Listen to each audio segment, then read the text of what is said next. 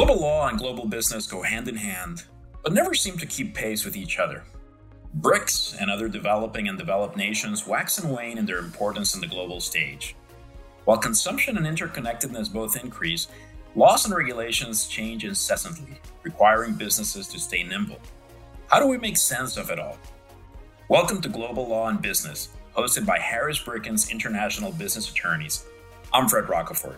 And I'm Jonathan Bench. Every Thursday, we take a bite sized look at legal and economic developments in locales around the world as we try to decipher global trends in law and business with the help of our international guests.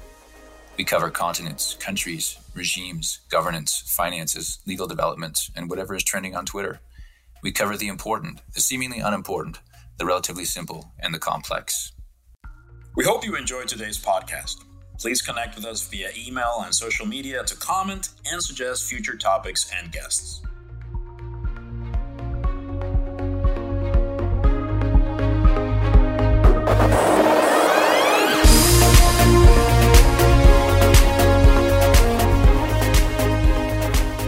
In 2005, a couple of months after taking up a diplomatic post at the U.S. Consulate General in Guangzhou, China, I had the opportunity to travel to Laos to assist my colleagues at the embassy there during an official visit. Up until that moment, Thailand was the only Southeast Asian destination that I had on my list of places to visit during my China tour. As it happened, I would have to overnight in Bangkok on the way in and out of Laos. I figured that would be enough as far as Southeast Asia was concerned. I was greatly mistaken. Entranced by Thailand and Laos, I instead became intrigued by the rest of the region and set out to explore it bit by bit. My efforts received a great boost in 2015 when my then employer took on a project that required extensive travel to the region. I ended up spending more time than I ever imagined in places like Saigon, Phnom Penh, Yangon, and Jakarta. With Islamic, Indian, Chinese, and indigenous cultures mixed in with British, French, Dutch, Spanish, and even American colonial influences, it is not surprising that the region is one of vast diversity. At the same time, there are common themes that unite the region, one of which is the dynamism of the local economies. Vietnam, for instance, has not seen annual GDP growth drop below 5% this entire century, although, of course, that could change due to the COVID 19 pandemic. This dynamism is intrinsically linked to Southeast Asia's rise as an alternative manufacturing destination for international companies that want to shift or diversify production away from China. In addition to their competitive costs, economies in Southeast Asia are not saddled by the geopolitical pressures that weigh on their neighbor to the north and also offer interesting domestic markets in their own right. Today, we focus on an issue that lies squarely at the intersection of business and law intellectual property. This topic will allow us to explore not only the momentous economic shifts that are taking place across Southeast Asia, but also how different legal traditions approach critical challenges. To talk with us about intellectual property rights in Southeast Asia, we are privileged to have with us Geetha Kandia, an attorney at KASS, a Malaysia based IP firm with offices in Malaysia, Singapore, Indonesia, Thailand, Myanmar, and Vietnam. In addition to being admitted to the British and Malaysian bars, Geetha is a registered IP agent in Singapore and Malaysia. She joins us today from Kuala Lumpur. Welcome to the show. Thank you, Fred. Thanks for having me over. It is my pleasure. Um, I'm unfortunately flying solo today. My co host Jonathan is not able to join us. Um, but in any case, let's dive in. And before we go any further, could you please help us define Southeast Asia? As I just mentioned, it's a, it's a very diverse region. And I would imagine that there is at least a little bit of um, debate regarding where the borders of, of Southeast Asia uh, lay exactly. So if you could if you could give us at least your own definition, that would be great. Thanks. Uh, it's very fortunate that you have been to Asia and you've been to many countries in Southeast Asia. I studied in the UK for four years, and explaining to people where Malaysia is was really interesting the easiest way to explain where Malaysia is was explaining where tourist destinations were, which is Singapore and Thailand. Um, Southeast Asia is countries, a group of countries that's below China, and they are to the east of the Indian subcontinent. And northwest to Australia and New Zealand. So it's that, then that is why it's called Southeast Asia. It's the south of China and the eastern part of the Indian subcontinent. It has um, many islands, including Indonesia and Philippines, and it also has mainland and Indo-Chinese countries which connected to China. So Southeast Asia, as you rightly mentioned, Fred, is very much uh, based on countries that are developing. Most of them are developing countries, and they are the third largest economy in Asia. And that is why a lot of companies, even before the COVID-19, were already looking at parking their production houses or even their headquarters in Southeast Asia to represent Asia Pacific. Southeast Asia is also the seventh largest economy in the world. Their population can't be disregarded. As a group of countries, there are 10 countries in Southeast Asia. This group of countries have 655 million population. The total GDP of Southeast Asia is 3.3 trillion US dollars. So Southeast Asia or ASEAN, uh, in this region we call it SEA, SEA or ASEAN. Um, they represent 10 countries, and that is Malaysia, Singapore, Indonesia, Philippines, Thailand, and then some countries in Indochina, which is Vietnam, Myanmar, Cambodia, Laos, and we have Brunei as well. So these are the 10 countries that comp- are considered Southeast Asia. That is indeed a very, very diverse group of countries. And anyone who's had the opportunity to, to, to, travel in the region would, would be aware of that. You're talking about different languages, different cultures, different religions. At the same time, I think that there are, as I mentioned in my introduction, I do think that there are some some unifying threads. And when companies refer to Southeast Asia as a, as a region, as an entity, there there has to be some some logic behind that. So, but before but before we do that, with with um, let's look a little bit at those at those differences. Um, so perhaps with a with a specific focus on their legal systems, could you just tell us a little bit about the diversity of the region and how uh, the countries in Southeast Asia differ from one another, and what that means for businesses that that go into those markets? That's a very good question. It is, although there's a lot of similarities in terms of culture and tradition um, and behavior of the people in Southeast Asia, the the legal system is different uh, in in groups, and and that really is very historical It's based on which country colonized the specific Southeast Asian countries. So, for example, we have the British colonies, which is Singapore, Brunei, and Malaysia. They follow common law as per the UK system. And that means that they, although they have statutes, the court, when they make decisions based on the statute, the decisions of the court actually carry weight, carry weight. And that serves as precedent. Whereas in some countries, like Thailand, for instance, they follow civil law, whereas it's very much statutory based, um, similar to China, which is also civil law, and they base decisions on codified statutes as opposed to adjudicated cases.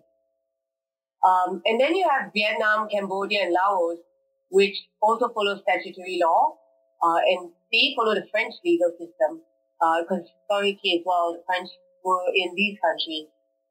Myanmar is unique. They used to follow the British legal system, and in 1970s, uh, that changed, uh, and they have their own legal system now as well.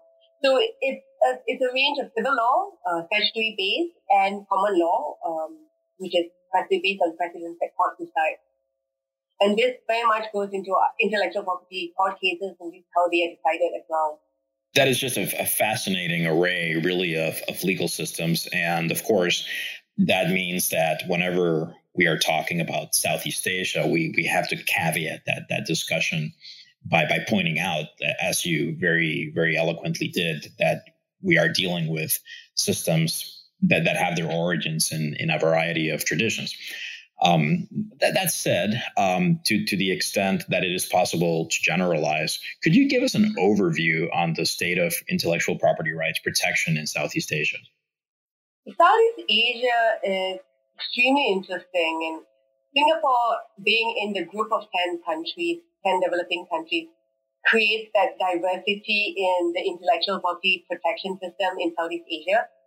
Because of Singapore, you have an extremely developed system uh, you have in the Intellectual Property Office of Singapore, which is constantly challenging itself to be the best in the world. And they are considered to have the gold standard of IP protection thanks to a very active and innovative IP office.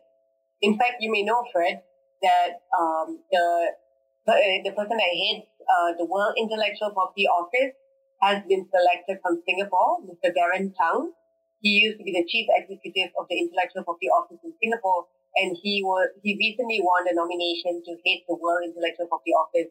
That itself signifies how advanced Singapore is and how their personnel are trained to be world leaders. So you have Singapore, which is, has an extremely developed intellectual property system. And then you have mid-range systems. So mid-range being Malaysia, Indonesia, Philippines, and Thailand. They're all catching up to what Singapore is, but they're still far behind. Many of these intellectual property officers only recently started having online filing, for instance.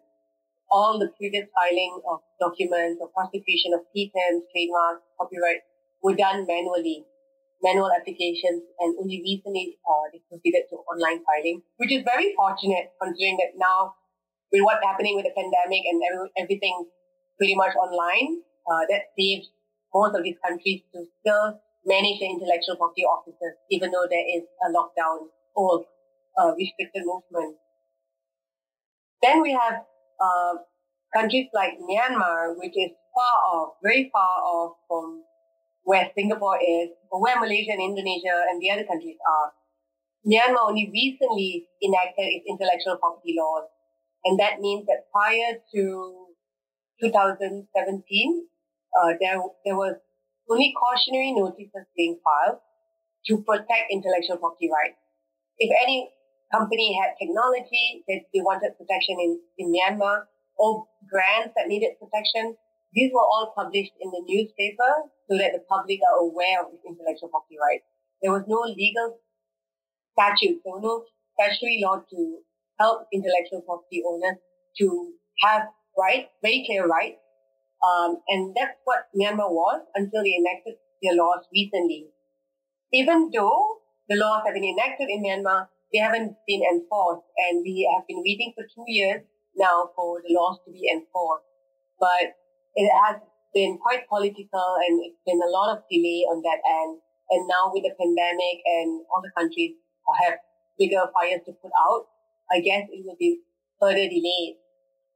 And the other thing about Southeast Asia is, although there's varying levels of development of intellectual property protection system in the country, the one thing that they do share is that they have an harmonized system compared to where the rest of the world is. So, and what I mean by that is that they have caught up with the World Intellectual Property Treaties, um, and they have signed the the Patent Cooperation Treaty. So many countries, in fact, all the countries except for Myanmar, are members of the PCT system. Um, Malaysia was the last or penultimate country that joined the Madrid system.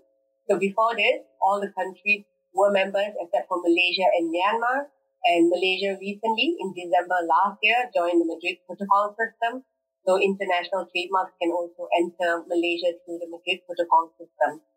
So right now, all the countries in Southeast Asia have caught up and are harmonized in the, in the sense that foreign companies and foreign parties can protect their intellectual property rights through the existing international systems available, all except for Myanmar. That's very interesting. It's it's good to see, obviously, from from the perspective of uh, our international clients. It's it's good to see how the countries in the region, for the most part, are are looking to improve their IPR protection and, and harmonize their the, their their systems. Uh, at the same time, I'm I'm sure that there are considerable challenges. Even though I got to spend quite a bit of time doing work in the region, most of it was helping uh, local um, local suppliers uh, for our, our, clients, local suppliers, helping them uh, pr- protect their their their facilities against intellectual property theft.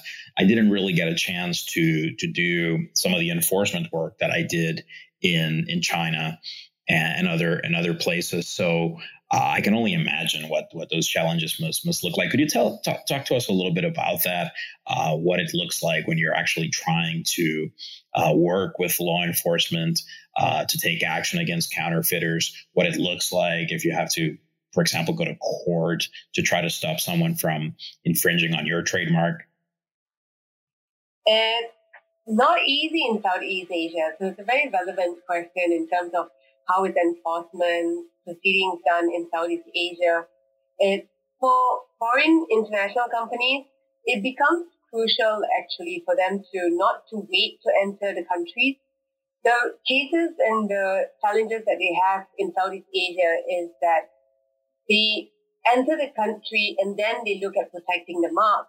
And it is very risky in Southeast Asian countries because many countries exercise the first to file system for trademarks especially. And that means that if they do not file their marks first, we have hijackers, we have trademark squatters. So many of the challenges is trying to negotiate to have that trademark transferred, even for a price. Uh, and many clients are willing to buy the trademark because it's just a lot more easier compared to going to court. It is the court system in many of these countries excluding Singapore and Malaysia, which is quite fast, and they have timelines in which court hearings must be held. Uh, a battle in court can take up to three years in many countries. So apart from the time length, and then you have the cost, it's a lot easier to negotiate the mark back. That's what we find happening quite often in Southeast Asia um, in terms of foreign companies, one from Northern America and Europe entering. For enforcement-wise, the system is there. So all, as mentioned before, all the all the countries except for Myanmar have IP legislation drawn out. So if you go through the system and there is evidence to show who the true owner is, regardless of whether it's a patent or trademark or copyright, and you run through the system, there is avenues and there's relief that can be sought. It's a question of time period, as it does take three years at least in some of these countries to battle it out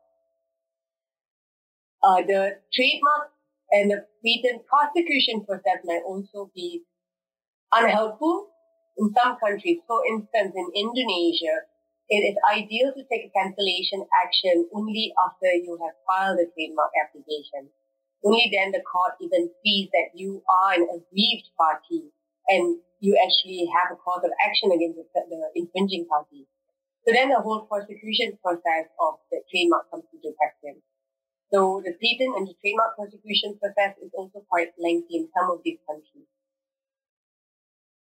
But it is a very interesting question, Fred, especially since that many countries will be looking at entering Southeast Asia or considering Southeast Asia to be their manufacturing plants because of what's happening with the pandemic currently.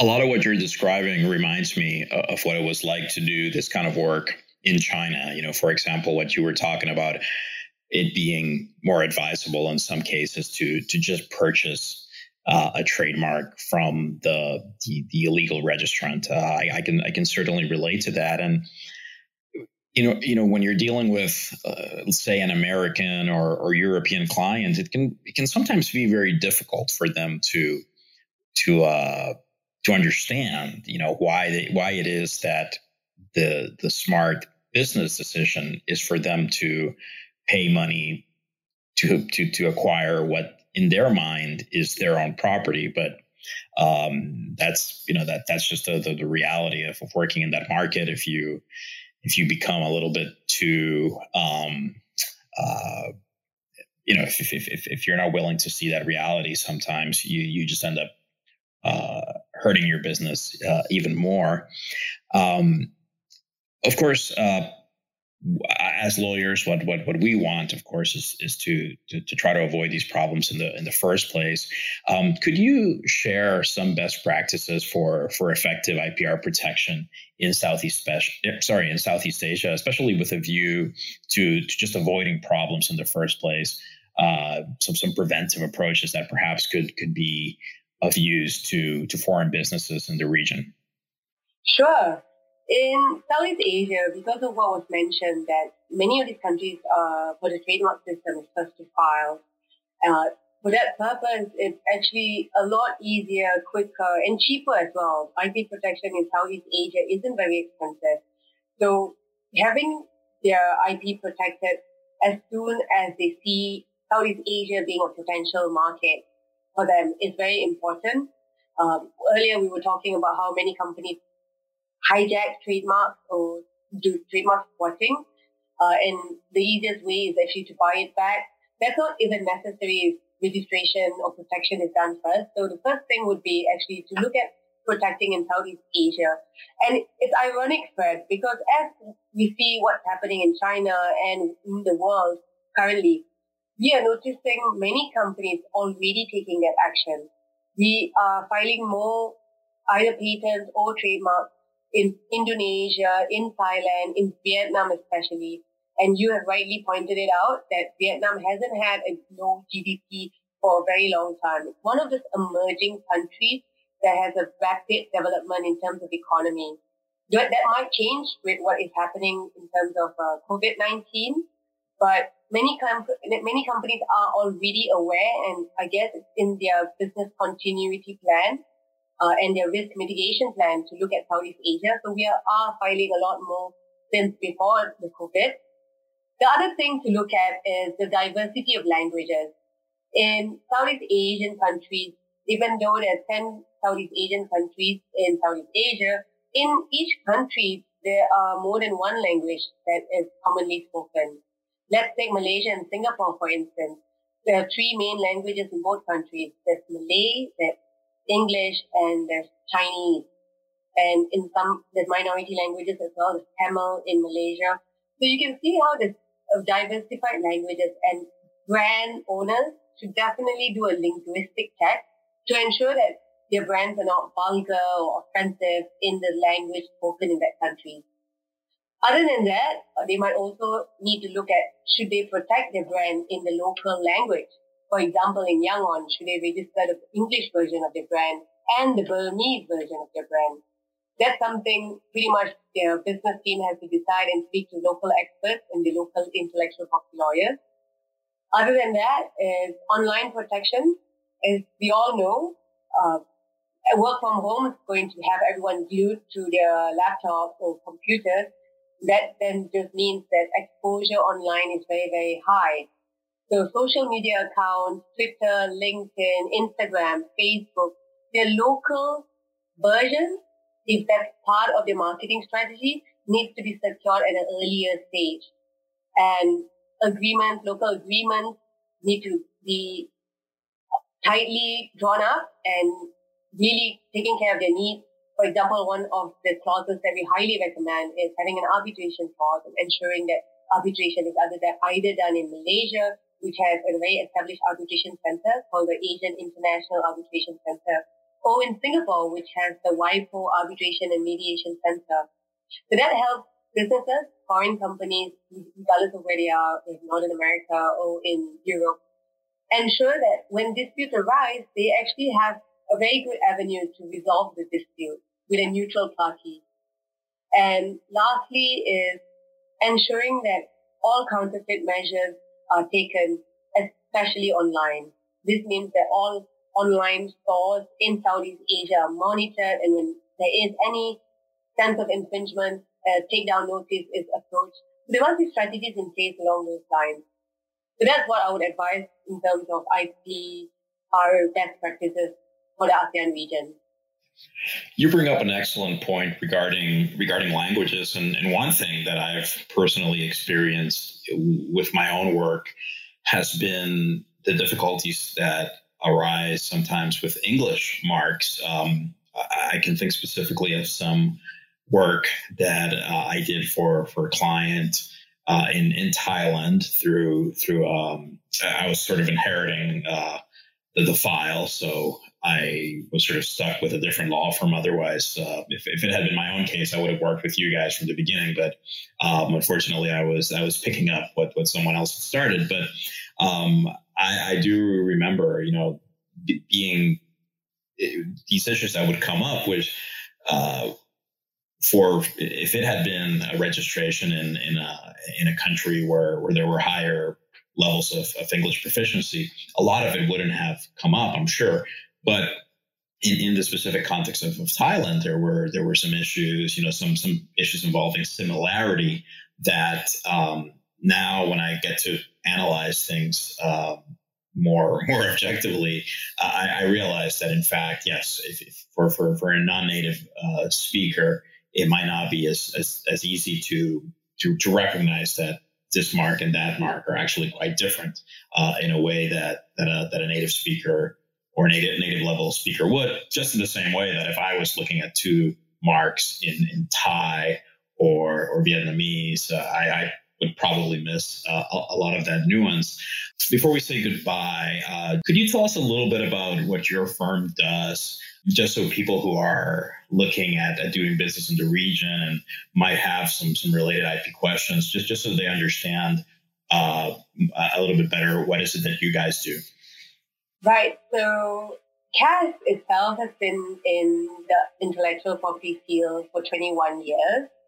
We started out in Malaysia and very soon opened an office in Singapore, seeing that there's a lot of demand for foreign and local companies to protect their intellectual property rights in Singapore. And now we are in Indonesia, in the other countries as well, Thailand, Myanmar, Vietnam. Very interesting. We do we do everything to do with intellectual property. So we look at all rights. We have a large patent team with eight executives who are very much specialized in their own field. So we have a mechanical engineer, ICT personnel, um, biotech and chemical graduate and um, uh, petrochemical as well, in mechanical engineering.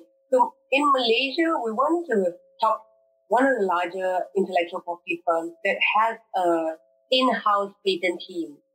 Uh, you might know this, Fred, but some people outsource the patent drafting to other countries. But in Malaysia, we don't. We have the team internally. So on that end, we give very high level advice, top quality advice, and everything is done um, with double checking system. That's for the patent team. For the trademark team, also fairly large uh, for Malaysian standards. And uh, so the headquarters in Malaysia, we pretty much do anything to do with intellectual property, and this includes agreements related to utilization of intellectual property rights, monetization of intellectual property rights. So we look at joint venture agreements, technology transfer agreements, valuation, intellectual property valuation, we also look at franchising. We advise quite heavily on franchising, not just in Malaysia, but in Southeast Asia as well.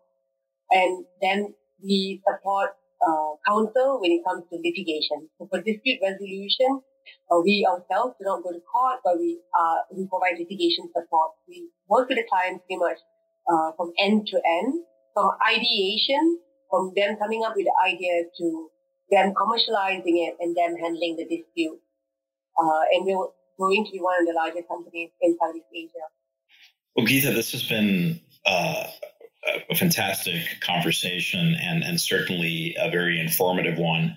Uh, even for someone like me who's who's actually spent quite a bit of time in, in the region. So so I'd like to to thank you for for your time and and before um, before we let you go, um, you know, in addition to the information and knowledge that we're trying to to present th- through our conversations, we also like to take it a, a step further and share with with our listeners uh, things that we're reading and listening to that are uh, helping us uh, better understand uh, the world.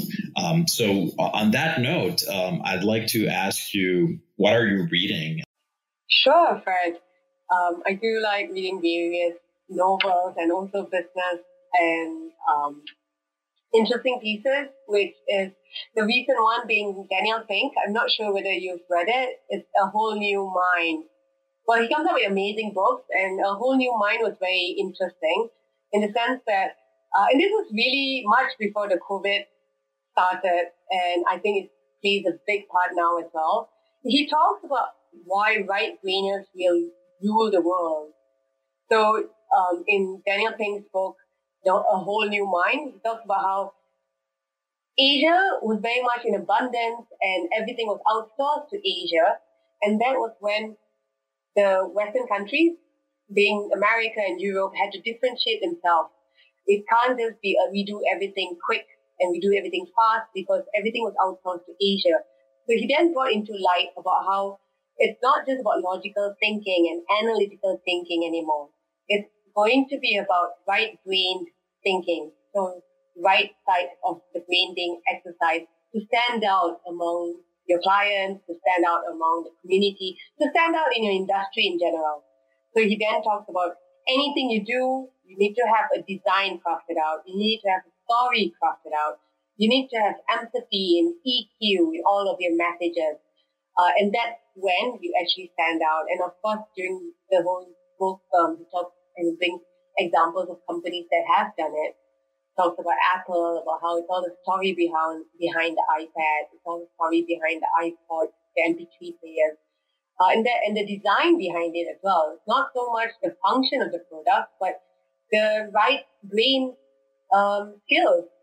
So that's an extremely good book. I highly recommend it if you haven't read it, and I really enjoyed that one. Thank you for that recommendation. We'll certainly be providing a link to, to that when we publish this podcast. Um, I'd just like to mention one book that I'm reading at the moment. Um, it's called Into the Raging Sea, uh, written by Rachel Slade. And uh, superficially, at least, the the book um, that describes an incident that happened uh, a few years ago when a cargo ship uh, that was traveling from Jacksonville to Puerto Rico uh, basically uh, sank because of a hurricane. The book really is about a lot more than that. It, it helps to explain the somewhat tenuous economic links that keep the, the, the world running and how the economic imperatives um, can sometimes lead to to companies taking excessive risks that that end up as they did in in this case with a considerable amount of human lives lost and, and and obviously the loss of the of the vessel and the cargo. So if you're looking for something a little different uh, most of what we mentioned here has to do with with politics and and law. So this is slightly different but there's definitely some connections there um, well, on, on, that note, Geetha, I'd, I'd, like to once again thank you for for your time. It's been great having you on. We certainly look forward to to a repeat, and we also look forward to talking to to some of, of your colleagues uh, at some point uh, as we uh, focus perhaps on on some uh, countries specifically. So so thank you once again. Thank you as well, Fred. Thank you for your time. It was it has been a fun experience. We hope you enjoyed this week's episode. We look forward to connecting with you on social media to discuss developments in global law and business. And tune in next week for another episode. We'll see you then.